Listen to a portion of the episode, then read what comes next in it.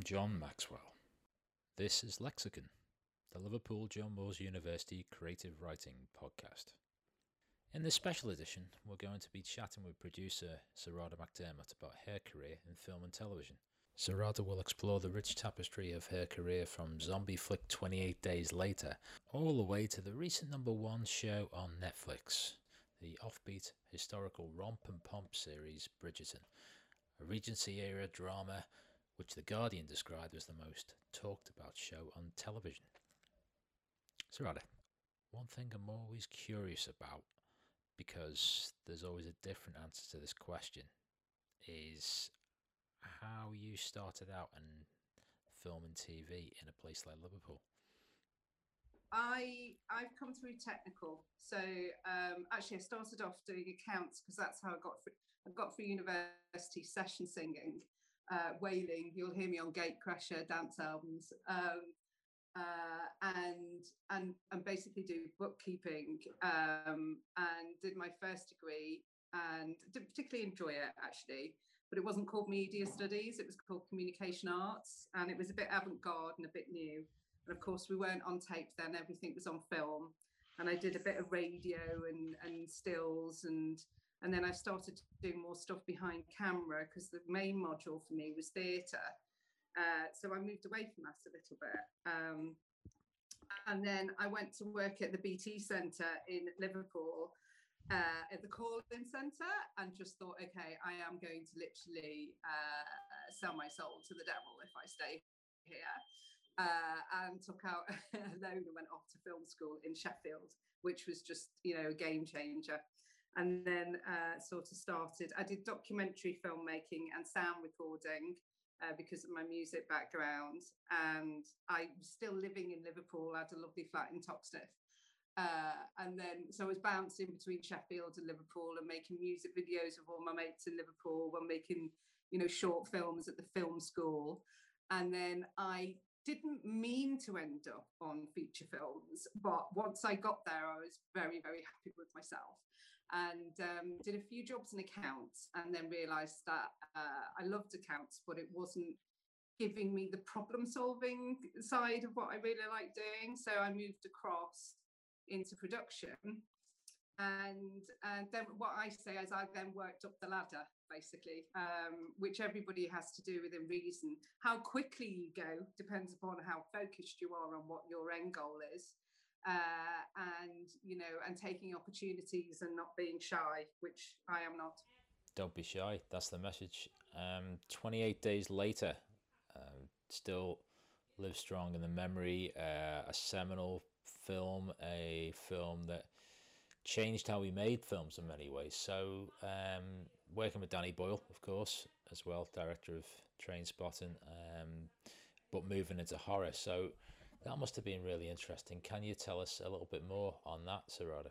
I was an assistant coordinator when uh, when when when I was doing this. So I'd sort of you know been working in the industry probably for five or six years by this point, and um, it was my first proper horror movie. And obviously, it's Danny Boyle, so you, I'm sure you all know Danny is and he's amazing. And actually, he works with um, one of our local writers, um, Frank Cottrell Boyce, who I had a company with for a little while, and he's absolutely lovely. They're best friends. Uh, and um, it was the first one, well, the second one that I'd done on tape. Um, you know, moving over from film. The one before that was 24 Hour Party People, which I don't know if, if any of you have seen, but um, 28 Days Later was amazing because um, for me, we just we managed to close like most of London down. The best scene filming was closing the M1. You know, I don't think you'd even be allowed to do it now. No. Um, I, just wasn't, you know, it's just sort of unheard of. But I just remember being there at five o'clock in the morning on a Sunday morning, and the police held all of the traffic. And you could just, you know, you could just, you couldn't see anything, and they must have all been going nuts. You know, like what's going on? Yeah. They held it back for like twenty minutes while Brendan Gleeson is driving this taxi down the motorway empty. And um, and then you and then the police you just gradually saw the police just releasing all of these cars coming past. So that was pretty cool. Um, i just remember I, hearing there was there was this amazing sort of like logistical operation around it because it was shot on sort of prosumer cameras, wasn't it, at the time? Mm-hmm, mm-hmm, So you could have, you could just buy a lot of these cameras and you know buy a, a, a Dod Mantle was it who, who shot it? Anthony Dobman yeah, and Marcel Zyskind uh, were doing it, and Anthony and Marcel, uh, you know, they're from Copenhagen, and they both, yeah, the style is just amazing. Both, both really not scared of handhelds and steady cam, um, and it, it, it, I don't know how much of this you guys have seen, but it is very intense. And actually, Mm. that's where I met Chris Gill, the editor, who I'm going to be working with on my current show, who's basically a genius um, and just really good with the music and you know uh, obviously with Danny's uh, editing. Yeah, it's just a great, great project. Um, and you know, I was doing all the accommodation. We were traveling people around. I think I was housing about two. I probably had my first panic attacks trying to book all this accommodation in um, in Salisbury, and I've got zombies standing over me with literally Hmm. blood coming down, and he's like, you know, they, they changed all the colours of their eyes, and I'm going, yeah, okay, it's all right, we'll sort you out in a B and B, you know, and so it was all of that, Hmm. but it was a lot of night shoots, um, but that that was, you know, um, September the 11th happened when we were putting that show together. And actually, I, I think I did Nicholas Nickleby after it. And then I went traveling around the world for 18 months. And I was in a hotel room in Singapore and it came up and it, it was number one. And it's that moment of just sat there just thinking, oh my God, wow, you know, something that I've Mm. made is number one around the world. That's really cool. Um, and so, yeah, that was a really proud moment for me. Um, Mm. And I've done a lot more uh, uh, horror stuff since then. Um, I find it quite interesting because the, the the problem solving is different. So, like on Splintered, we had to figure out how we would put a spear through someone, the center of someone, as they were driving, like as they were in the back of a car seat, or stabbing someone in the eye. Which way does the blood move?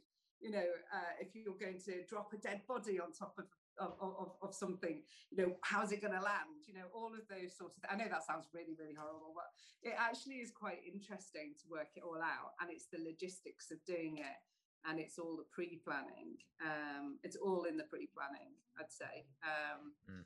And you know, as the shows have got bigger for me and more complicated, I wasn't in a, a position of responsibility on this creatively or, or you know, as a producer, but I was. Uh, it was one that I, I think the first time that I was really, really proud of something that I'd done and felt like we'd been part of it. And it was a lovely crew. So uh, grow your own. Um, maybe in recent times, uh, this is something we need to get used to, really. Uh, but uh, it was a feature film, um, asylum seekers and allotments, um, themes that were current then and are current now. Um, I remember Yeah. this, this the struggle. Carl went. Carl Hunter directed that, and well, no, so he didn't direct it; he produced it. But and, and Frank uh, went Mm. through to try and get that on the screen. It was, you know, it just seemed to go on and on and on, didn't it? And they finally made it. Like, uh, Mm. so um, it did go on and on because they made a pilot. It was BBC Films, who I've done a lot of films for, um, and Warp.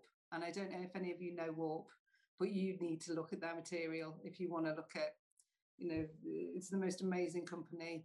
Uh, we had you know- Shane Shane Meadows came in a couple of weeks ago to do oh, something with did he? Okay. Yeah, okay, it was good. great. So, yeah, yeah. I mean, they, you know, and also with me and my relationship with Sheffield and Barry Ryan, who produced this, uh, you know, he used to look after me in the edit suite at film school. And so I've known him for uh, over 20 years. And um, yeah, I was the production coordinator on this. So again, I wasn't yet producing. Um, but it was lovely. And actually, I got an allotment at the end of it, and we took all of the props and gave them to the allotment, and it was just great. It was so Oh, so brilliant. much fun, uh, and it was nice to shoot something. I'd been in London a long time, and I was traveling back and forth because I, I, I, you know, um, I was I was based up in between Liverpool and London, and this was the first one that made me be able to come home for a bit. And um, yeah, we we employed a lot of local crew.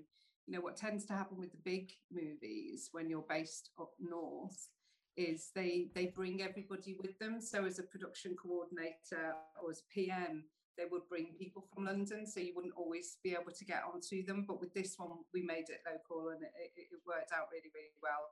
And we had an amazing cast, and uh, it was, and yeah, fabulous cast. I mean, it's a quite fresh face, but you know, you look through them. Uh, Olivia Colman was in there. Uh, Omar yeah, I've made you know, three movies with Olivia. Yeah, um, with yeah, we've got. Uh, I did three three movies with her. I did this one, then I did Tyrannosaur. Actually, I haven't put Tyrannosaur on here either. Uh, that's a good one, isn't it? Uh, so Tyrannosaur I Mm. made with Warp. Um, and uh, then I also did one called London Road, which is, uh, I don't know if any of you are interested in musicals, but it was a verbatim musical about a murderer. so it was like, uh, it's quite, it, it's really interesting piece. And it was actually a theatre piece uh, that was on at the National that moved through. So yeah, so Olivia is definitely, uh, I mean, she's an amazing actress, as you all know. Yeah. Finding Your Feet. Um, Imelda Staunton, Timothy Spall, Celia Imrie, Joanna Lumley, David Hayman, uh, John Sessions, uh, Josie Lawrence. Uh, great cast. Um, can you tell us a bit more about that? Uh, it was yeah, we shot it in two different countries, so in the UK and Rome. Uh, so it was my it's one of the co-pros that I've done. Um, and they obviously add on an extra level of complication because your um, your financing structure is slightly different. And this, I was a co-producer, I think, on this. So this Just- is me sort of moving into the producing element. Just to chip into that, just quickly, Sarah, because I, I, I'm not sure how, the, the level of knowledge in this, but co-productions are actually something that's been going on for a long time, and it's a way of being able to get attract finance to your movie. Could you tell us a little bit about that?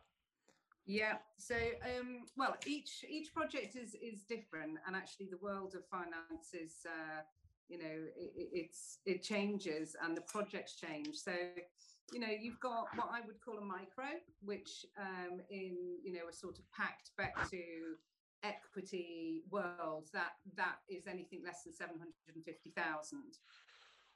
Then you go into low budget bracket, which uh, that it is themed as anything less than three million, but it's actually quite hard to finance stuff at three million. It tends to be at one or one point two, um, and then you then jump into three million. I think now three to ten million is seen as a sort of medium. Which you know, I mean, if you think, um, you know, fighting with finding your feet was you know about six million. So this is seen as a sort of medium budget. Um, anything that's over 30 million is seen as high end, and that's all for movies. And then TV again is difficult. They uh, is different. Sorry, they've all got um, their own bands, and so they Mm. have sort of levels at which you do it for. So you'll have bands for documentaries, you'll have bands for um, terrestrial TV, and then we have now the added complication of um, of streamers. Um, and that's where I've ended up landing um, because I decided to do the transition from movies uh, into TV because I could see that that's the way that the world was moving, and Mm. um, my agent had suggested that I start to make that transition. Bridgerton was my first TV show, uh, and uh, That's some baptism, isn't it? Really? yeah, you know, that's yes, that's got, not like a kind of little sitcom or something, but boom. No, Yeah. no, yeah, Yeah. exactly. I know, and it was like making four movies at the same time. Um, so, uh, but we we could talk about that in a bit. But yeah, it's you know, I think the thing that you all have to be aware of is um, there are models to making things for movies and TVs, and there are some things that have parameters, but it really is mainly about the material. So this material, we needed to have high-end cast, which we did.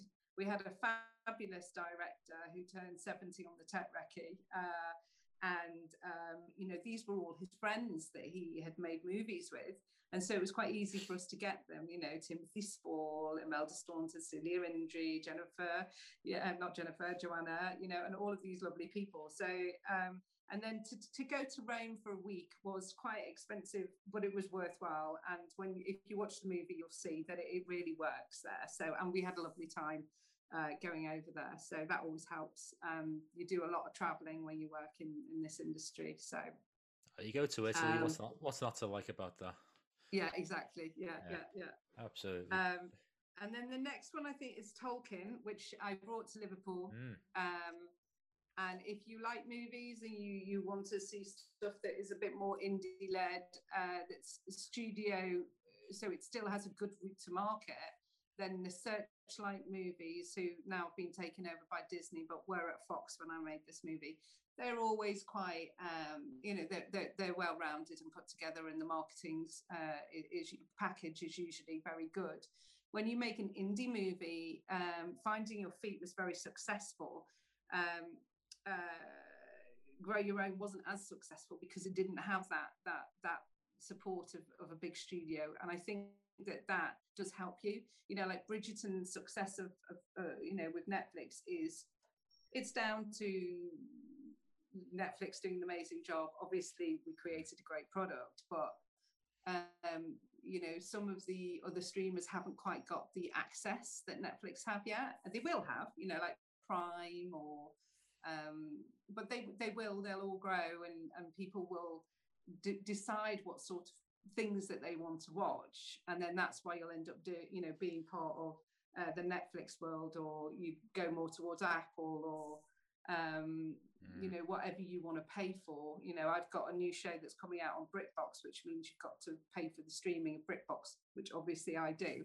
Um, but it, it, it is just that thing of um, the world's changed basically a lot in the last five years and how you access things. So um, and going to the cinema, as we all know, we can't do right now. Hopefully, we will be able to do soon. But it has changed the structure of, of releasing a movie in, in, in this world that we're in now. Uh, I have eight year old twin girls that love going to the cinema with me. But they made me watch Mary Poppins three times, and it's a long movie. Um, and, um, you know, this the, it, watching the movies through lockdown um, i think it was mulan that they just got completely obsessed with you know and we paid 16.99 for that which is cheaper than going to the cinema but you had to pay for it. And there's a new one that's just come out with um, the dragons can't remember what it's called but but you know you're, you're paying a slightly higher premium for it. But i think that's fair enough when you're watching it in your home and it is they have spent millions literally probably 150 million on making it um, mm. So it's going to be very so, interesting when we get to the point where we start going back to the cinemas and seeing how much of this is going to stick or not, as the case yeah. may be. Well, it's. I think. I think people will want to go as long as they all feel safe. Mm. Um. And I think we all enjoy get. Well, I definitely do. I remember queuing up for Ghostbusters, and I went to watch it about ten times, and I knew that I was obsessed with it. Um, you know, uh, you know, I think, and the Goonies, obviously, that's a yeah, yeah. Gremlins was around then, wasn't it? 1980. That scared me. That no, that scared me. That ah. one, yeah. So, uh, but you know, I like making horrors, not necessarily watching them. So Tolkien, um, big subject, huge writer, um, historical piece. Uh, it just seems like this was going up quite a few notches in terms of ambition and budget. Totally shot in Liverpool, apart from we created Mordor uh, on the M62. I thought you were going to say Kirkby or something like that. Then. we tried it. I tried to really. Formby. I did. I was joking. I tried to go to Formby, and I was like, and I was like gutted because they had these. Uh, is that your, me and you on Reverb? No, yeah. Um, they had these um, uh, I guess it because it's so flat round there. They they they're you know they, anyway. There was nowhere that we could go, so I ended up going more towards Manchester. But it was uh, it was amazing. It was so cool. We had like loads of horses. You know, it was one of those scripts that you'd read, and, and the the writer had written a thousand soldiers come over the top of the hill. You're like, hmm, how am I going to get a thousand soldiers? Um, and that's when I learned what a sprite was. Um, Hmm. So yeah, so it's uh, it was you know visual effects, special effects, stunts, horses, period, uh, good size budget, working for a big hmm. studio, and uh, fantastic producers around me. The Chernin Group uh, I don't know, the Chernin Entertainment Group are huge. They make all the blockbusters. So you know, the, uh, you know, it was it was stepping into a, different world really, and mm. um, and great cast. Lily Collins, of course. I don't know if, you've mm. seen. Um, uh, what is it, Emily in Paris? Uh, that's really good fun. And obviously, Nicholas Hoult had just come off the X Men straight onto our show. So, yes, yeah, so I mean, Liverpool um, had a great time. So, I mean, something that kind of jumps out for me there, and you know, everyone will LJMU knows about this. That you know that you can you can barely barely a day goes by you're walking through the centre of Liverpool. Obviously, not that much at the moment, but you know, you, in the usual scheme of things, and there's there's a, a kind of lighting truck there or a road's closed off and the kind of telltale signs of somewhere being used for a set and that's great it's lovely to see it but i think for me looking looking at that trailer as well you know filmmakers of multi-million dollar budget films they don't come to a city for the good of their health they don't come there just because there's some kind of romantic link with liverpool all that's very lovely but they come there because it looks good and mm-hmm. everyone eh, everyone on this call and uh, and the wider scheme of things, you've all got access to the city. You know, it's mm. what's so wonderful about it. You know, I just I was going to ask you this later, but I might I think it's a good place to ask you really now, Sarah, mm-hmm. about you know how amazing Liverpool is to look at and and why mm. it draws people in again and again and again. Hmm. It's it, the thing about Liverpool is it has everything. So you can do New York period, you can do modern, you can from a film, and also, oh my gosh, I mean, like literally, you can get across one side of the city to the other in 15 minutes. In London, it would take you three or four hours to move your unit base. So if you decide to shoot in Clapham and then you want to be in Islington, eh, your day's pretty much done. You know, yeah. so Liverpool logistically works uh, it's got fantastic locations. The film office are a dream. You know, they just are. Um, and you know, I mean, my, the one thing that you don't see on my IMDb is the commercials. Uh, and high-end commercials, and actually, um, you know, some of the music stuff that I did. Um, and I think that the commercials really do, they really do make, you know, go to town on it. Um, and do you remember the Hovis advert, John? Oh, yeah. Yeah, yeah, yeah. if any of you want to yeah. look at something that just shows Liverpool off, you know, that's all those streets around Toxteth just looks amazing. And for me, you know, it is the city that I was brought up in. Uh, when the Toxteth riots happened in the 80s, mum moved us over to the Wirral. Um, you know, because we were we literally did just live off Granby Street, and um, I only really came back after university. Um, but just to be able to play in all of those streets and, and, and do that. I did try to get a job at Lime, but they never wanted to employ me because they always thought that I would run off. and I tried so hard to get onto Hollyoaks and they just they never they never gave me the opportunity. Um, so uh, so yeah, so I, I brought my own movies and then and I did it that way. Why not? And that's yeah, a that's a that's a that's another good sign to everyone on this call. You know, you you do it. Everyone gets told no at some point. You know, usually they get told more no more than yes, don't they? I have a motto which is reject rejection. Uh, you have to be a willow tree to work in this industry. You, especially in COVID, you know, you do not know what's going to be thrown at you, and people work in really different ways. And it's about, you know, you know, making sure that people are in their comfort zone and that they're giving you the best um, and you've got to be kind. That's one thing, and you know more and more so now, especially you know with the with the Me Too and even with the stuff that's been coming out over the last sort of 48 hours about aggressive producers. You, you just you don't need you don't need to work in that environment, and I think people who are creative uh, work better when they're being supported. Um, and I have always felt when I've been doing the projects in Liverpool that it has been uh, it's less stressful because you're not traveling around all over the place and um, and people welcome you you know the city mm. welcomes you. So uh, but yeah it does have lovely locations as well. Just going to bring in Alison Down here who's uh, a lecturer in uh, LJMU creative writing and uh, a Liverpool writer. Uh, Alison I know you've got a question for Sarada yourself no, it's about because obviously I can recognise we've we've got some screenwriters within um, within this group as as well as um, filmmakers and film students as well. So I'd just like to ask you, when you are working with a new writer, what do you look for? So what are the things that uh, other than the it goes without say that an amazing script. Yeah, yeah. So you've got your amazing script, but this is a writer who is new to you. What do you look yeah. for as a producer? So the, the, the, projects are all slightly different. So the, when you have, you sometimes you'll bring in a writer to fix a script, um, which has happened quite a lot. Uh, and, you know, or because it always, the script has to be right. Otherwise, it, you will have problems later on. Like you'll cut it together and you may not see that the problems are there until you get in the edit. So the script yeah. has to be right. Um, what I would say, a movie is different from um, from uh, doing a, a, series, a TV series. So if you look at a movie, it usually is one writer that goes through um, all the way through. And sometimes you have writer directors, and that can be difficult because you have to at some point say, take your writer hat off, put your director hat on, because now we've got to make it. You know, it's not dreams and language on a page, it's actually the logistics of trying to make it.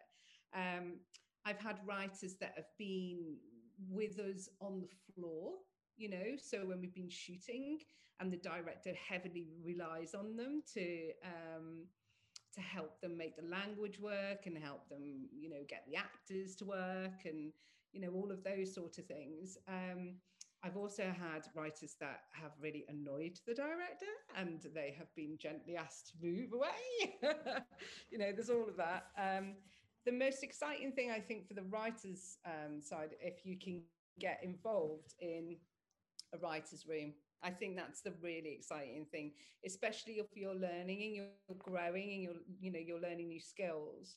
Um, and there are different ways of doing that, but you know, the writers' room, like Shonda Rhimes, and and the way that you know Shondaland works is is the most phenomenal. And those are writer-driven shows that you know although Shonda and, and Betsy are, are producers it, it, you know myself producers and Chris is a producer it is writer driven and so it, it does come from the script.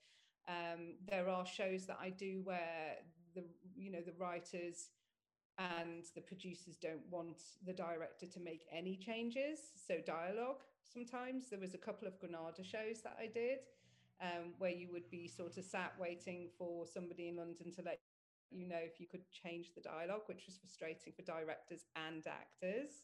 You know, because if something's changed or it doesn't feel right, you know, you want to be able to have the freedom to do things, but you're not always actually given that. So that that's an interesting process. Um, but for me, I want a writer that's just puts their wish list down, you know, creative, flexible, can come up with uh, you know creative solutions for problem solving and it mm. usually that comes into play when you're talking about budget concerns or mm. you know how to tell a story in the most i mean frank is just amazing at doing it you know triple word score if any of you've seen it. You know it's just it's just lovely. Actually it's not called that anymore is it? Sometimes i do that all the time about my old projects that have changed name. It's funny i do exactly the same. I've got that tick as well i keep i keep calling it by its original name. Sometimes always never isn't it?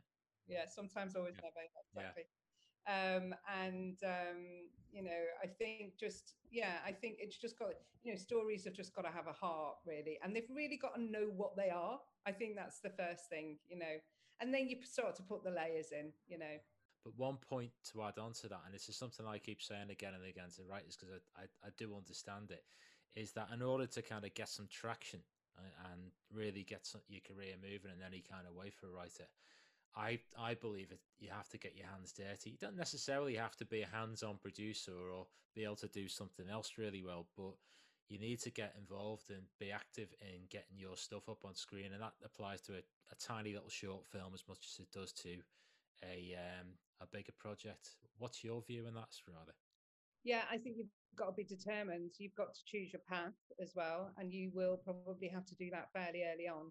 I do speed dating, not like in a weird like HR way, but I tend to get people in and then I figure out what I feel that they're going to be good at, and I put them in different scenarios within the process, and they either think or swim. And uh, if they sink, I pick them up and put them in something else. You know, I think you've got to just be determined and focused about what you want to do. And also, there's so many different formats to this. Like if you get into commercials, then you've got to have a really good attention to detail and patience. You know, I once spent 12 hours filming a sandwich. I won't tell you which company it was for, but like that was that was right. that was a soul searching moment. Like, do I want to look at another ham sandwich for 12 hours tomorrow? Oh, okay, yeah, I'll do it. You know, I'm being paid all right. Let's let's let's do it. Yeah that that wasn't for me and I, I knew that I had to move on you know so I, I hope it was getting union rates that's all I'm saying yeah yeah yeah exactly but that's the other thing is that every single every single time you do something it is slightly different every single job is different uh, you know there's not anything um you know specific that you can say because what we're doing is an organic process and it's all about storytelling so um so yeah A couple of questions have come through. Oh, in fact, three questions have come through, which is great. Um, uh, one from Sarah. Uh, can you explain a little bit more about the role of producer, uh, your job over the course of a project, the career steps you took to become a producer, and as you mentioned before, having an agent? How does that work for producers? But they're huge questions. I know they're huge questions. Um, I would say that I am uh, a logistical producer here to support the creative you have to understand the creative in order to be able to produce. I hope that makes sense. Does it make sense? Yeah. Um, you know, you've got to understand the storytelling. You've got to understand uh, uh, how to dissect something. And I'm really good at forensically pulling a script to pieces and then working out how to make it. That's what my skills are. Um, another producer, I would say, is really good at storytelling and making sure that you know the language is hitting um you know the current show i'm doing is in four different languages so that ha- has another element on and i don't speak all of those languages so you know you have to have other producers coming in to talk about the finessing of the language then you've got more exec producery types which can be creative or financial so you have some lawyers that are producers you know and they've gone in via that route you have like Shonda. That's Shonda Rhimes, writer and showrunner of Bridgerton. Which is also the executive executive producer. Um, and so there are different producers depending upon the project, is what I would say. So I've done line producing, then co-producing, and I think co-producing is more about the optics, whereas the line producing is the budgetary, budgetary and logistics and and the sort of shooting schedule side of it. And then from co producing, I've then moved into producing, and now I'm series producing and exec producing. So those are the things um, that the those are the sort of titles. And actually, people get really stuck on titles. I would advise you not to. Um, a title, I've even had an associate producer title.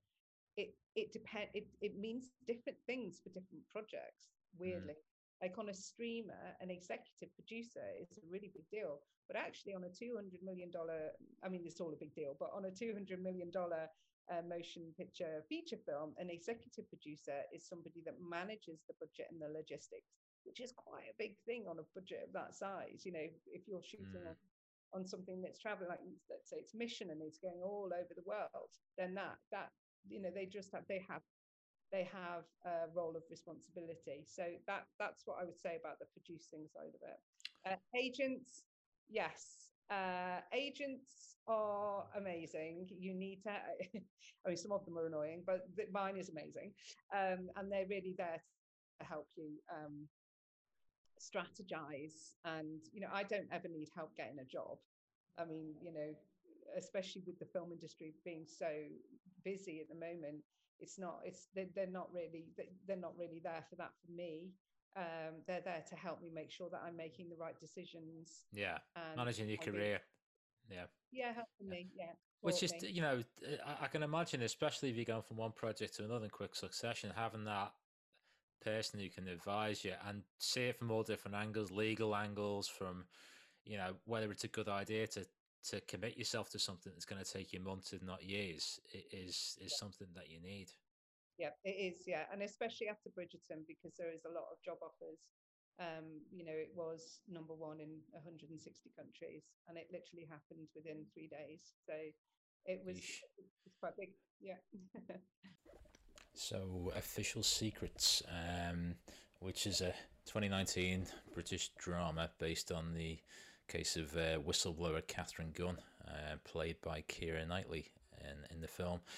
Uh, this actually led me to you, Sarada. Um, oh, back to you, I should say, because we, go way back. Um, uh, before Bridgerton came on air, um, I remember seeing this uh, as part of a film club with my wife, and then um, your name popped up with the credits at the end. Uh, so uh, great, really interesting sort of investigation into um, what is probably quite a shameful period in uh, British political history. Um, so yeah, um, it's quite good for you to see the narrative of, of if you if you guys haven't watched it.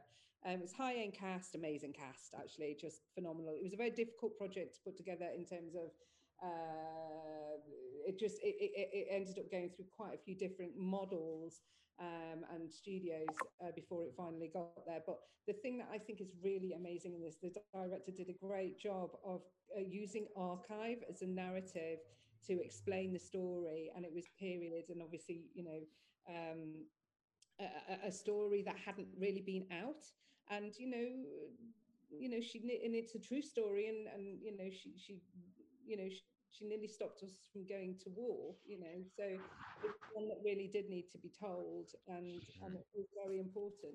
So yeah, so this one we shot again in Liverpool. Um, I try to bring as much as I can. um, and we shot in Leeds uh, because I think we got some money actually from the Yorkshire uh, Commission.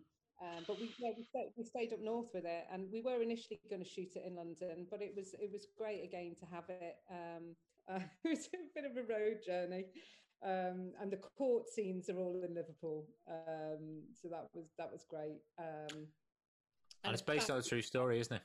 It's based on a true story. Yeah. True story. And she, um, yeah, she she did. Uh, she managed to. They, you know, it, it, it's not all of the events that happened, but she she yeah she did she did. Um, you know, she was put away for a bit, and it was yeah it was pretty horrendous. And then it was the anniversary when we were actually um, filming of of us invading Iraq. So it um, you know it was all over the press when we were shooting. Mm obviously dealing with um, that sort of caliber of cast, you know, you've got Keira, you've got Ralph Fiennes, it's just huge, you know. So you're you're the CP, um, close protection that you have to have in there.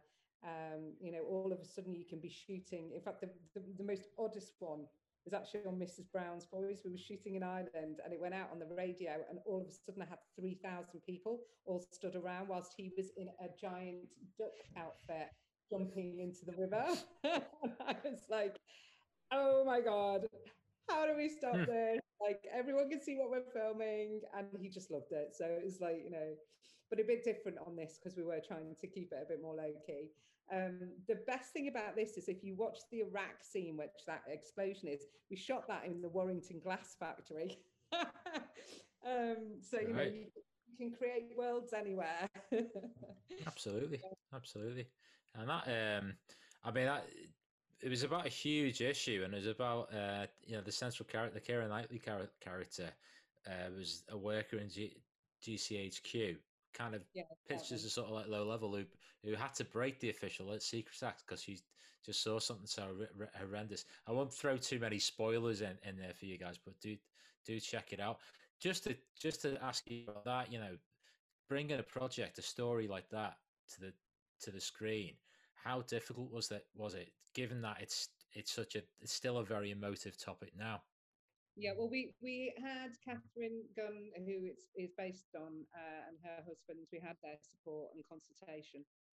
So um, you know, and the material was very well cared for and looked after by the director and the other producers on it. So you know, it's and then you know everybody wanted to bring their part to it but actually they didn't really want to change the story you know? So um so yeah it was it was hard because of the nature of, of getting it out. And i think that was part of the problem Mm. of, of why it took so long to get it out. But we did get it out and it did really Yeah. well. And actually it's one of the ones that people contact me in fact you contacted me and said i've just seen this movie Yeah, you yeah. and it's great.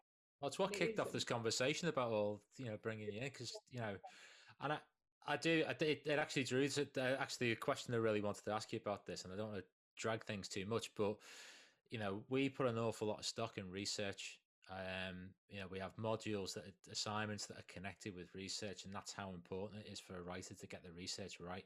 You know, to really leave no stone unturned. Don't just Google it, you know, and hope hope for the best. Don't just make it up, but actually go out and find it. And this is a perfect example of something that has been really well researched and, and, and then transposed onto the screen. What what are your thoughts on research, Sarada?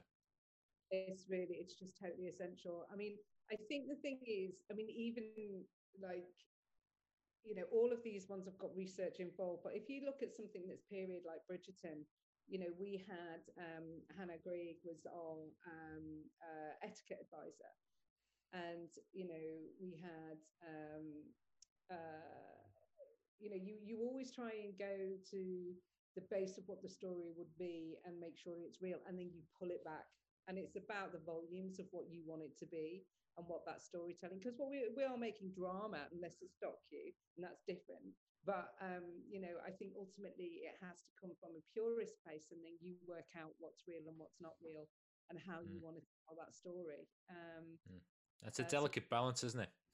yeah, Really, it is. to get all that right. Yeah and that even with tolkien you know uh, we had to create our own language because you know we didn't want to upset people with it and it was a biopic but it obviously had all of the things in it. I did think originally when i was asked about it am i going to be hanging out with goblins and and and wizards and, and and that actually when i'm reading that's my um that's the place i go to if i'm going to read something is um I, I have a you know my secret pleasure is high fantasy novels and it always has been since I, I was Tolkien was one of the first books that I didn't quite know how to say things phonetically so I've still got the book uh, it was the Hobbit and I've written down you know how, how to how to say it in the back of the book uh, because I couldn't quite get my head around how to say it so so it was quite a dream come true doing Tolkien um, Mm. and I think from that point you sort of you know you ha- there is an element of being able to um, play with the stories but you've got to start i think from the base of truth Michael has asked, uh, Michael so do you have any advice for budgeting for student films in terms of camera, equipment, actors, etc.? um, for the student films i think uh, it was a shame isn't it because do you remember uh, northwest vision used to do this um, Mm, the virgin shorts and and they, you know you get. A thousand pounds and then you graduate onto a five thousand and then a 10 and a 20 i don't know Mm. that those regionally really exist there's Creative England, which has got one, but it's it's it's it's kind of everywhere outside of London. And you know, by all means, everyone look it up, check it out, try and get on it. But it's it's uh, it's very highly subscribed. I know that. It is. I mean, I think when you when I was talking before about the brackets of films, I think that that's the one thing we didn't really talk about is the shorts element and trying to put those together. I mean, I just had to beg, borrow, and steal, basically. Mm. You know, not so much the stealing, but I did definitely make a lot. There was a lot of getting up at five in the morning and making bacon butties for my mates.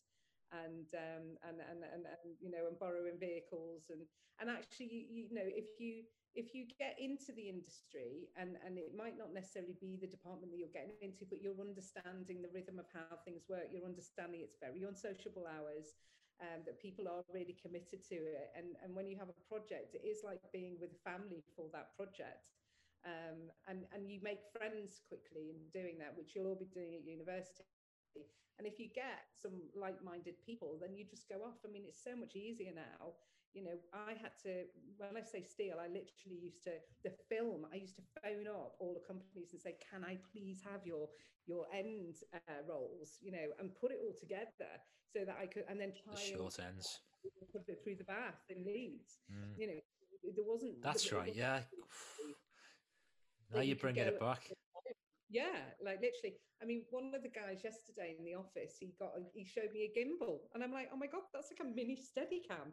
You know, Mm. it's like the things that you've got now are just it's so much easier to be able to just capture narrative and tell a story uh, and also just playing with actors and, and you know talking things through with them you know the one thing that you have to understand is you've got to focus on what it is that you want to do or be uh, and you might not get there initially but if you look at what, you like watching so if you like to watch I don't know, Cheshire Housewives, then you know there might not be anybody on here that does want to watch that. Oh, believe me, that's a massive hit among students. That one. If I think, you know, it could probably could be. Or if you want to make movies, if you like the Coen Brothers, if you like the Marvel movies, then literally sit down, write down the names of those people, and investigate what do they do. Not like stalk them, by the way, um, but just you know just generally get to know and understand what how they've made that material. This epks are so you know they're really telling you can get your head into all, all of that. And if you don't understand something then you can always go back to something like uh, the gorilla books. You, might, you know i don't know if, if that gets circulated. And the knowledge i assume everybody knows what the knowledge is. So the knowledge is uh, it's a directory uh, that you can find online. And let's say you're looking for a casting director, then it lists every single casting director in the UK. If you're looking for a standby art director, if you decide you want to go in and be a props hand, you know, if you understand what those roles are, then you can you can contact them. You can send them an email and say, "Hello, this is me. You know, would would I be able to get a placement with you?" You know, that those are the sort of things. But you need to investigate what they're doing. You don't, you know, if you want to be a prop hand and you want to go and work on a Marvel movie, then find out who those people are. You can see them all in the credits. You can mm. find them. You know, the investigation process and being a detective is much easier now, you know, rather than, you know, licking a stamp and sending off a letter, which is what I used to have to do. You can look people up very easily. Mm. Yeah. So the knowledge Kays, Kays directory, K A Y S directory. Um, the, the knowledge I've always thought was really interesting. You used to have to pay for it. And it's basically the Bible, it's the encyclopedia of the British industry. You know, but I think it is about looking at the product that people are making and whether or not you like it. You know, and that that's the starting point is acknowledging what it is that you want to do. You know. And it's funny because many many people who are sitting there might be thinking, oh, "I'm a writer. This doesn't apply to me," or I, "I'm." Or when we talk about writing, I'm a filmmaker. This doesn't apply to me, but it all applies here, doesn't it? That's the thing. It, you know, if you want to get into this industry in one level or another, you need to understand these things.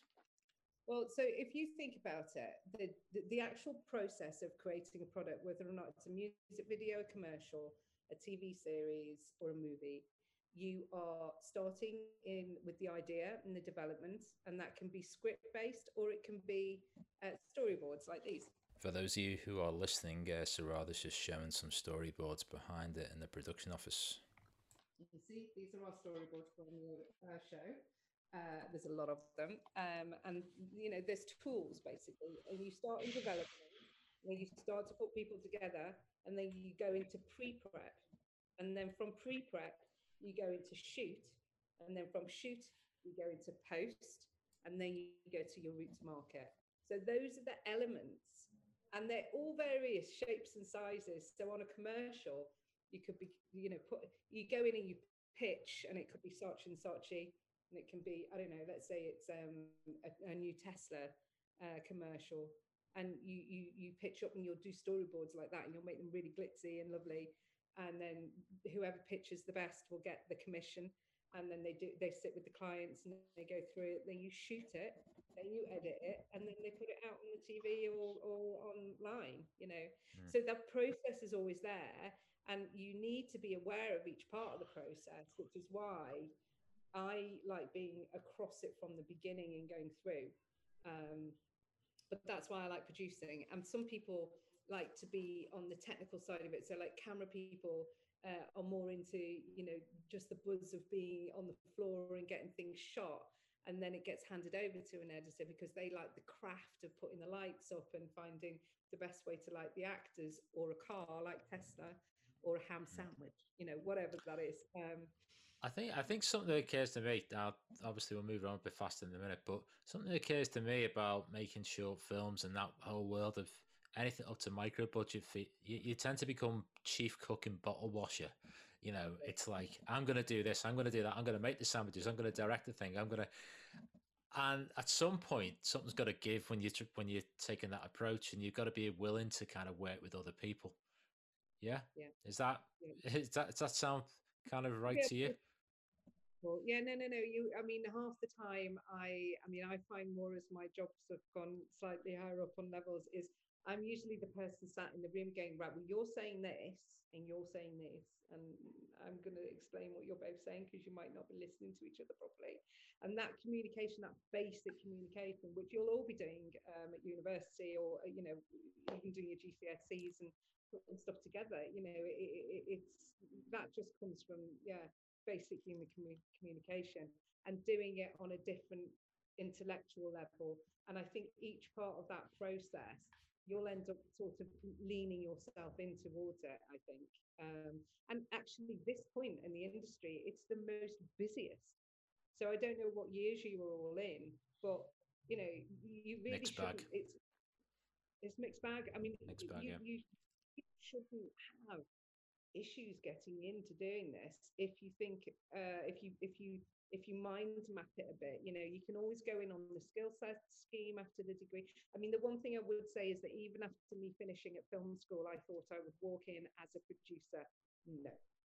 No no no no no, you know i've been i, I left film school uh, at 21 22 and yes i did get a, a, movie straight away but it was it was a good 10 years of working pretty solidly before you start to start to really move up the ladder. I think things happen quicker now people.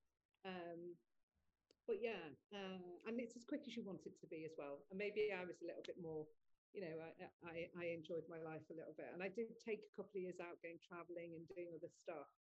Um, and i hung out on that allotment for a year after doing grow your own. Um, because uh, uh, you know you, you, also this industry is very busy uh, and you sort of have to throw your whole, self into it. So it's also knowing about when to take a little bit of time out because it is mm. sort of, once it gets into your blood you're sort of uh, addicted.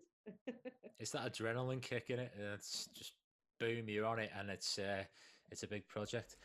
So we move on to hope gap Sarada. And this um, uh, was um, written and directed by William Nicholson from his play, uh, The Retreat from Moscow, uh, starring Annette Bening, Bill Nighy, uh, and it premiered at Toronto in 2019, just before September 2019, just before it all changed, um, and then was released during the pandemic, so August 2020. Uh, so yeah. Yeah, I mean, absolutely, just a dream. I loved making that movie.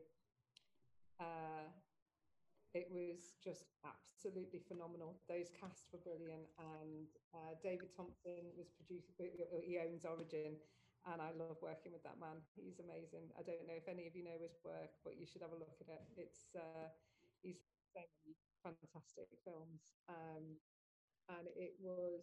I think it it re-energized me doing that movie.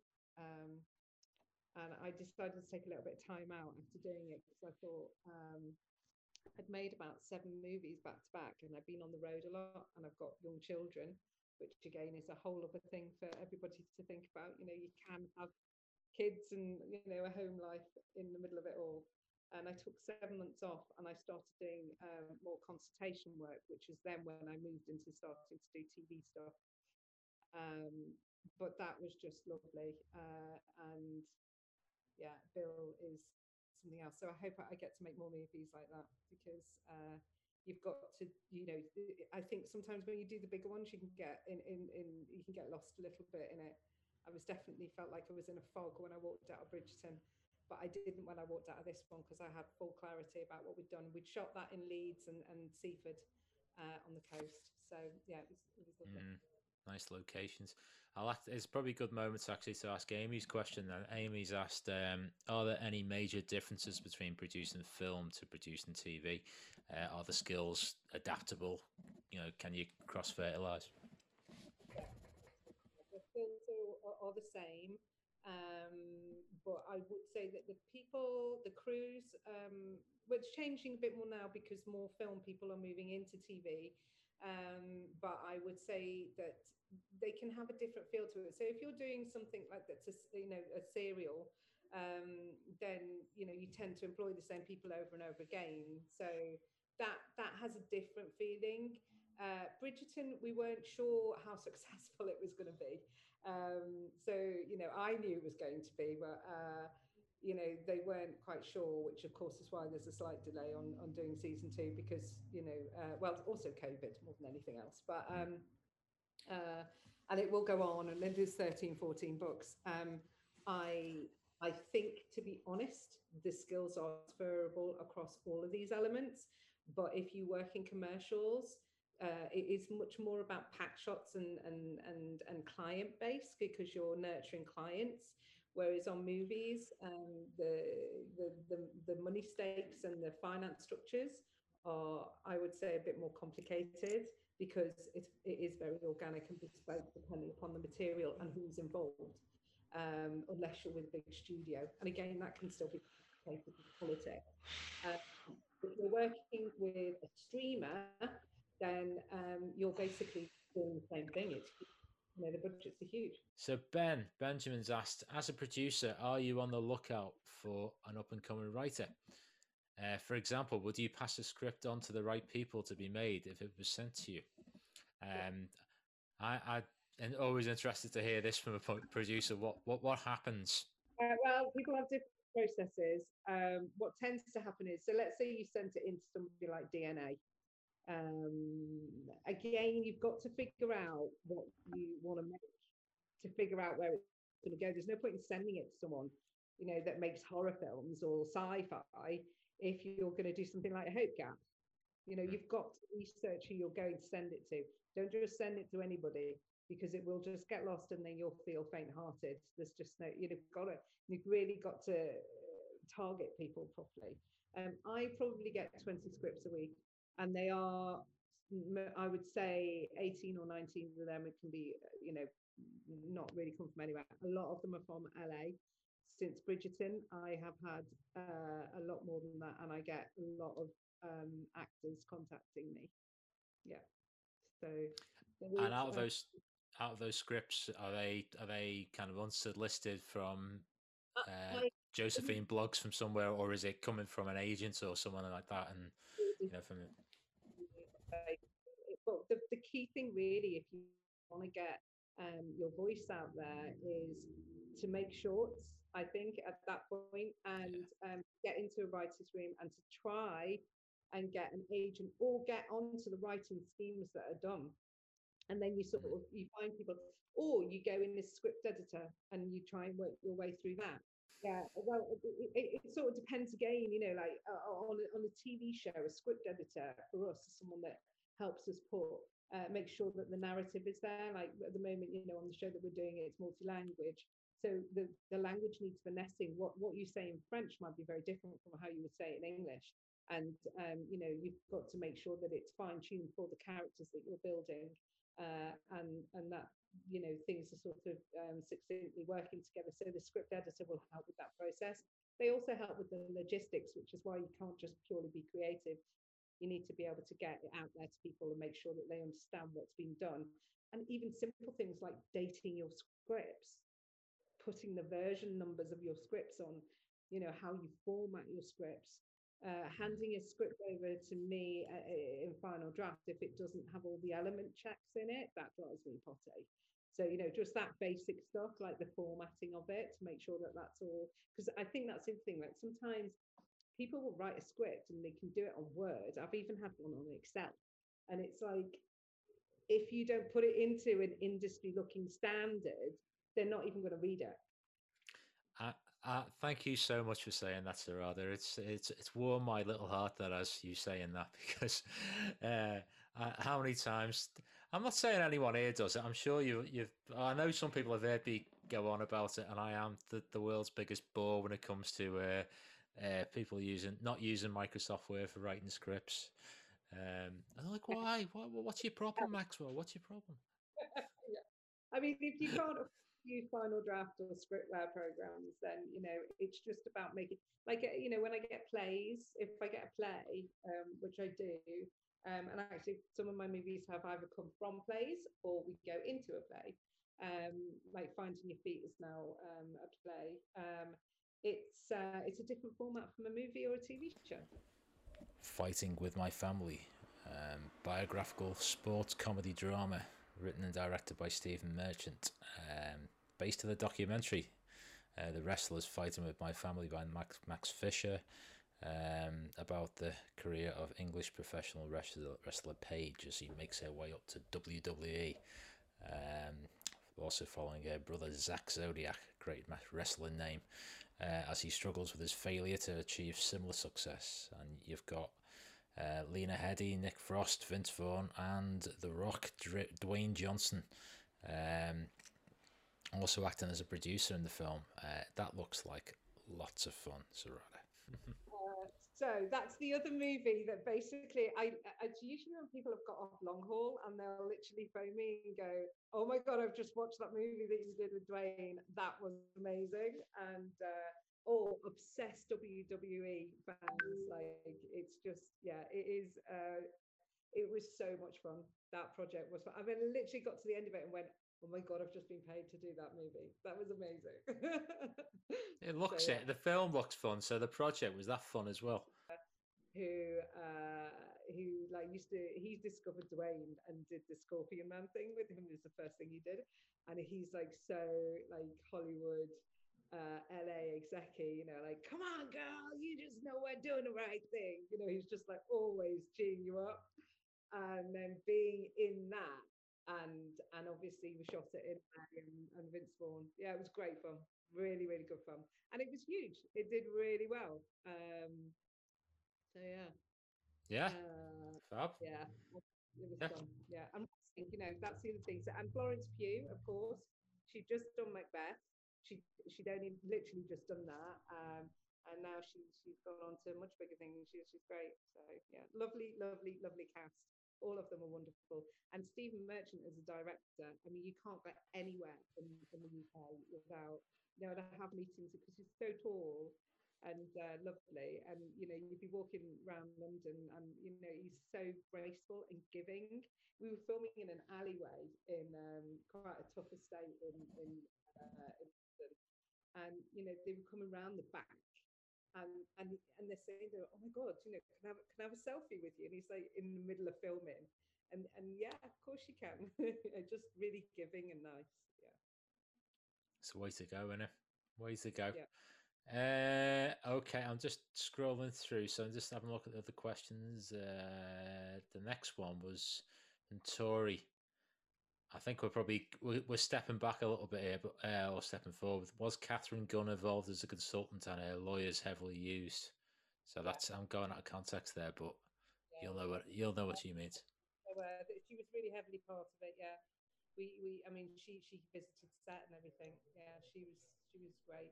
Yeah, and she was part of the the process when we you know we went when we went out route to market. You know, it was her story, so she had to own it. Yeah, absolutely. And it's again, it's it's having an interest in it. I know, you know, George R. R. Martin. I don't know how much he has to do with what goes on with Game of Thrones, but mo- with most kind of that that thing about authorship and taking it out there, you, it's getting your hands dirty and being part of it and really caring. You know. Yeah. Yeah. Well, it's your uh, material, and that was her life. So you know, we had to make sure we mm. portrayed it properly. Yeah. Um, Hannah, you say your cousin worked on, on as an editor. Which film was it? Um, the Fighting Families and the Tolkien one. Uh, was it Chris? Yeah. Editorial team. Was it Chris? Yeah, that's my. Small world. Chris. So Chris, um, basically, that was one of the, the. He said to me, so, you know, he was so excited, and of course, I was excited because he was from Liverpool and I and he said to me, um, in fact, Chris Gill and I spoke about him a couple of days ago. I just loved that man. Uh, and he said to me, I'm obsessed with WWE. I'm obsessed. Yeah. And we um, and he put the sizzle together together and we had a certain amount of money to make it. And it went over to Berlin and he put this sizzle together and he basically got more money for the project based on his sizzle. And you know, he was just oh, he was such an inspiration. Um, and so when I came up to do Tolkien, uh, actually maybe I did it. I must have done Tolkien after. I can't remember which order I did them in, but yeah, he um, he he did that one as well. Yeah, lovely. Oh, I'm sorry, Hannah. No, it's all right. Smaller. I, I've got to, yeah, I've got to say, degrees of separation in, the, in this game. the- You'll be surprised how how few, uh, uh, how easy it is to kind of get to access someone. You know, just through Yeah. word of mouth. It's amazing, absolutely amazing. I, I, I, I never. Uh, It is a small industry. Yeah. really especially if you can start and i encourage everyone to do this to you know go to festivals you know don't go don't go too crazy by the way because there's a lot of free booze and stuff like that a lot of these places but you know keep your head screwed on but i i, I think i do advise people to go to festivals how, how are you on that one Sarada? Uh, yeah, uh, yeah. Maybe the Cannes festivals might drink a bit too much rosé. Uh, yeah you know what? My favourite one is Rotterdam. I love Okay. Rotterdam. Uh, just Mm. think it's great. Depends what sort of movies you like to watch, but um, for me, that's just a knockout uh, one. And Berlin, yeah. Oh the best in the world love billy we've been. Have we been to Berlin together? we have yeah we did the berlin thing so yeah, so that was it. Yeah, I did end up in the cabaret club that night. Anyway, whatever. We won't tell those stories, but no no no no no But yeah, Uh, you don't necessarily you will meet people and actually you make a lot of friends there and you make a lot of contacts there um, but yeah you're right you need to also make sure you don't behave ridiculously and say silly things or you can Yeah. say things but just you know yeah Yeah. take your short film over there. It's the amazing if you if you organise it in advance. Um, you know, if you just have a little bit of a plan, it can really benefit. Like you know, but just make sure you have a little bit of a plan and do your research behind these places. But they're worth going if you if you do that, and you can do it on a budget, a couple hundred quid. You know, cheap flight and whatever. When that happens, eventually, when we well, yeah, yeah uh, uh, I think that's. I think if we come to the. Oh yeah, sorry, Emily. Uh, I'm just scrolling back to. How involved are you in the casting process, choosing actors? Uh, I depends what it is. So now I well on this one on the one that I'm doing right now, I yeah I'm choosing the actors. Yeah, and I do all the deals. Yeah, well with my lovely, gorgeous Kelly Valentine Henry, who's my casting director, Great. And, Great. and my fabulous producers. I've got two other producers on the show. Uh, so yeah, so I mean, look, it's always collaborative. You always have to ask the people that are paying, because if if they're big actors, then you get more money, or you know they'll say no, they're not market worthy or whatever. You know, so there's a whole dance that has to happen around the acting. Um, but uh, yeah, you know, uh, and and sometimes you get given actors actually. Yep. You know, By who would give you actors? the studio, they can say Studio, we want, yeah. want you to use this person, and you're like, "Mm, they're not quite right, and you're like, okay, but we're going to give you the money to do it, so you got to do it. The Beast Must Die, shot during lockdown. Um, what a thing! Um, tell us more about this. This is a this is a uh, a BritBox um, streamer. Yeah, I'm really proud. It's the first thing that I've shot in lockdown uh, after lockdown. Uh, first one in COVID. You wouldn't notice. Uh, we we we had to put quite a lot of precautions in place, um, making sure people were safe. Uh, we shot it on the Isle of Wight, and the Isle of Wight were wonderful, great locations. We did have to double up for London, which, as you can all imagine, is fairly hard. Uh, we did a day of plate shots in London, but other than that, everything was shot either in Portsmouth or on the Isle of Wight. And uh, fabulous cast, great director. It was with Dome Karukoski, who I did uh, Tolkien with, and um, yeah, it was it was it was extraordinary trying to put a show together with the COVID protocols. It's um, Scott Free and New Regency who were super supportive and allowed us to be flexible. And um, yeah, it was great to do something that was present day after spending 18 months in, in 1800s, if I'm honest. Mm. Different, it, it brings a different type of um, feeling to it. Um, but yeah, absolutely. I hope you all enjoy it. It's a five-parter. Uh, it's an adaptation from a novel. Again, that's the other thing about script writing is whether or not you're coming from original material. Uh, it was uh, written, um, you know, mid 1900s, and so it was updated for present day. Wow. Uh, it's about um, uh, uh, a rather troubled um, detective called Strangeways, and um, the stories of him. So, uh, yeah, maybe the first of many. We'll see. Great Um, stuff. yeah, yeah, And Brit BritBox BritBox has really kind of laid down a marker with that by the looks of it as well. You know, because they they, they started as a kind of hodgepodge of the Yeah. the network channels in the UK, sort of putting their archives together and and, and spitting out. And now they they're going for original material. So they looks like they they want to make a name for themselves. New Regency are just the most amazing company to work with, and Scott Free as well. Everyone knows who Scott Free are. The New Regency side of it, you may sort of more see them really in the movies, and so uh, this is a different sort of venture for them doing TV. And it's my second TV show, um, and and then uh, and now this one that I'm doing now is my third TV show, um, and they're they're all very different, all really different, and different budget levels as well, um, which you know um, it can sort of slightly change the way that you do things, um, but ultimately it's it is about storytelling, and that one it's uh, you know well it's about it's about a crime, and then it's about revenge with just brilliant cast and brilliant storytelling, and amazing writer as well, Gabby. So who's from Leeds. Northern Northerner.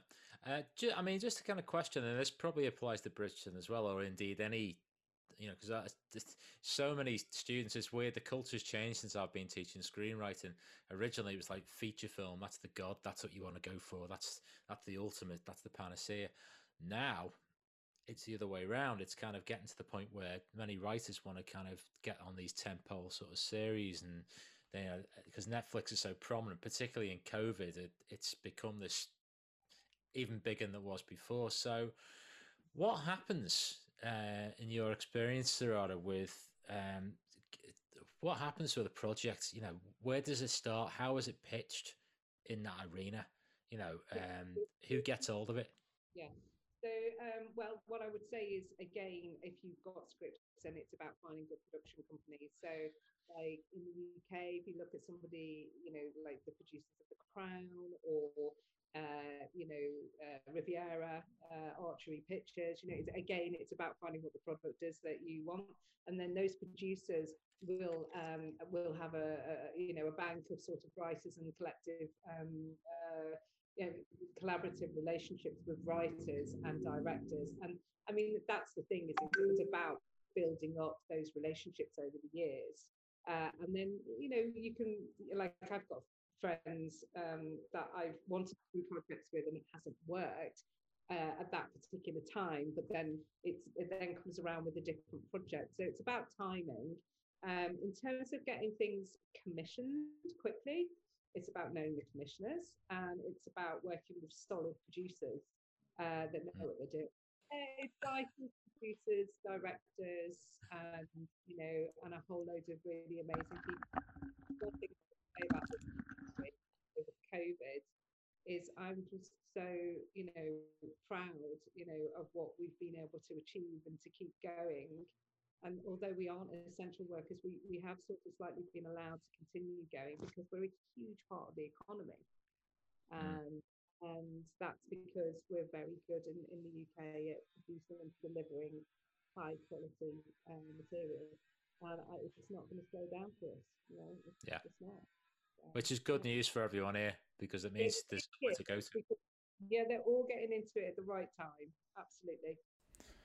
And now we come to the um, gorgeous Bridgerton, um, which many people will know about, being a number one series on Netflix. Yeah, yeah. That, I mean, they're just a lot of fun. They, it was it was hard because I was on the road a lot. Um, but they, I mean, it's just it looks delicious, doesn't it? It's just Mm. delicious. The whole thing is costumes, uh, wigs. My gorgeous Queen Charlotte.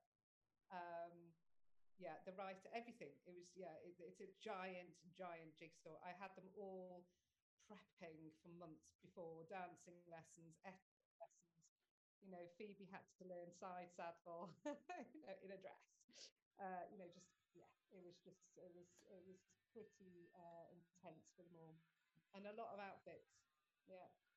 So um, I think season two is going to be exciting because you know it's about Jonathan Bailey's character Anthony, and um, and it's just yeah each each story each one of those books is great. So um, Chris Van Dusen is gonna have a wonderful time I think putting those together. The writers' room Mm. is is the collection of writers that he puts together. Mm, and uh, he, you know, and he he sort of uh, does the overarching stories. But yeah, absolutely brilliant um, experience.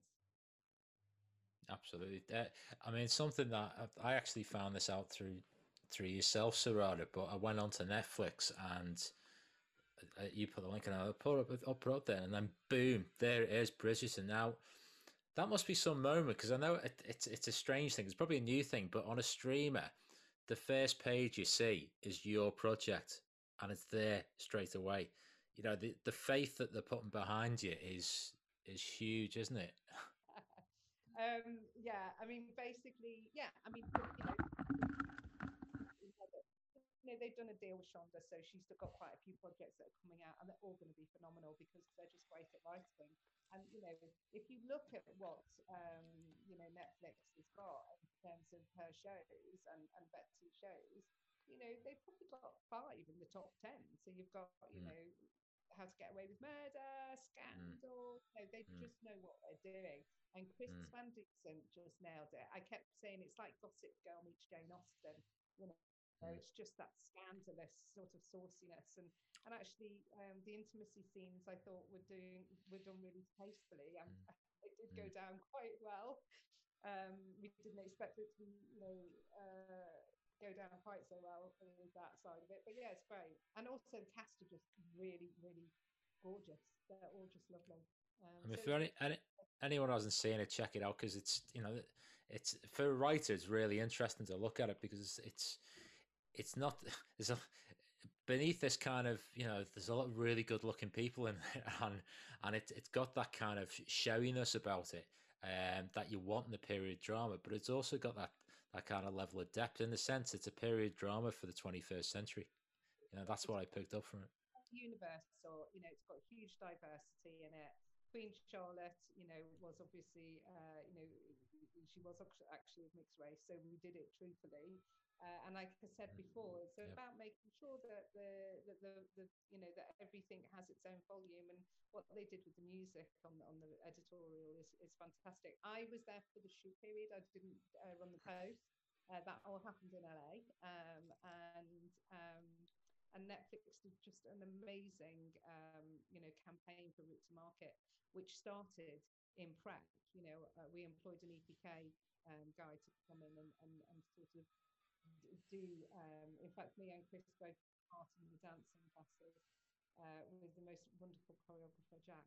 Um, and Sarah Bridge uh, put all the musicians together, and each one of those balls are all scemed. You know, so the attention to detail was there. That's the thing. It was, uh, and it, it was, it was a complex jigsaw. Um, but I was exhausted at the end of it. Well, it's all there in the screen. It's all there in the screen. You can see it. You know, you yeah, and and I think that that's probably the one satisfaction you take of it through the exhaustion is knowing that the work's gone somewhere and it's there. I think for me, after doing that, like the thing that I'm doing now is, is again, some it's totally taking me out of my comfort zone again on this new project, which unfortunately I can't tell you anything about because it's not in the press yet. But it is going to be uh, phenomenal and it's very relevant, is what I'd say uh, politically. Uh, and so, if you sort of think of all of the things that I've been doing, this is a mixture of all of those. And in terms of the um, sort of production value, you know, aiming high, that is that is definitely what this next one is. For me, moving into something else, what I, I and I don't know if I should say this because things tend to happen when I say it, but I would like to hang out with goblins and um, and witches and wizards and and maybe some fairies. So something that's a bit more high fantasy. I know Lord of the Rings is already you know being done by Amazon, but something like that I would love to do. You know, just something otherworldly, but not in space. I don't want to go to space. It needs to just be you know maybe forests or something.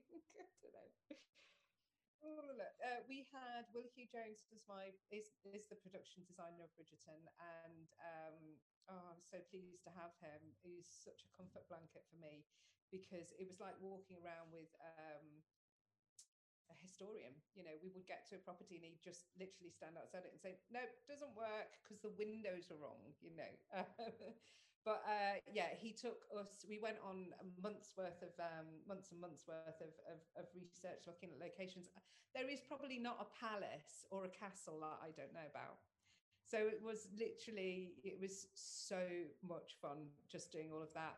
And actually, every time we did a show and tell to um, to uh, Shondaland, they would just wow, you know, and literally, you know, just the gorgeousness of the things that we were showing them.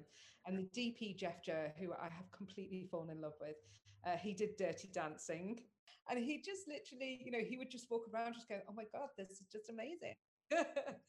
so I think, yeah, there's not much to not enjoy about it. I think for the cast, it's quite hard when you're having to put all those wigs on, and doing that in PPE can't be Oh. easy. You know, yeah, that must be Yeah. hard. It's hot in the summer, and you're on a on a facilities truck. I, I, think that would be difficult. So let let's hope they give them aircon. Yeah. And um, Emily's asked you, you'll you'll be on board for seasons three and four. Uh, I don't know that I, I don't know that I am. No, I I, I think uh, we'll see. Uh, I, I don't think so. No, I mean there's just I've got so many other projects coming up as well. But I've I definitely will go back and see them. I will go go back and have a look and see. But the next season is going to be amazing because Jonathan Bailey is just a dream and he's playing Anthony. So you've got a lot to look forward to. It's going to be mega. I think you know, know what, you've been really generous for your time, Sarada. So really appreciate you joining us, and I don't think we've lost anything from doing this down the pipe. But maybe one day we'll do it in a in a in a In real pub. place, yeah, in a pub. oh, what an idea! Yeah, let's do that. Let's do that. Yeah, we get some really interesting questions then. I haven't been to a pub or a restaurant yet. I haven't braved that yet. Have you No, braved that? You have, or she has. Okay, No. Isabella. I see a few smiles going on there. I think a f- I think a few a-houses have been hit up in the last few days. Sarada, thanks so much for joining us. Yeah, no, it's absolute pleasure. You know, I mean, what I would say to any of you is if you, you know, if you do want to get into the industry, the first thing that I used to always ask the students when I taught at the university was, do you have your driving license? And if you don't, get it. We were joined by producer Sarada McDermott. Lexicon, the official podcast of Liverpool John Moores University Creative Writing. Next time, Horatio Clare and Jeff Young discuss their recent publications.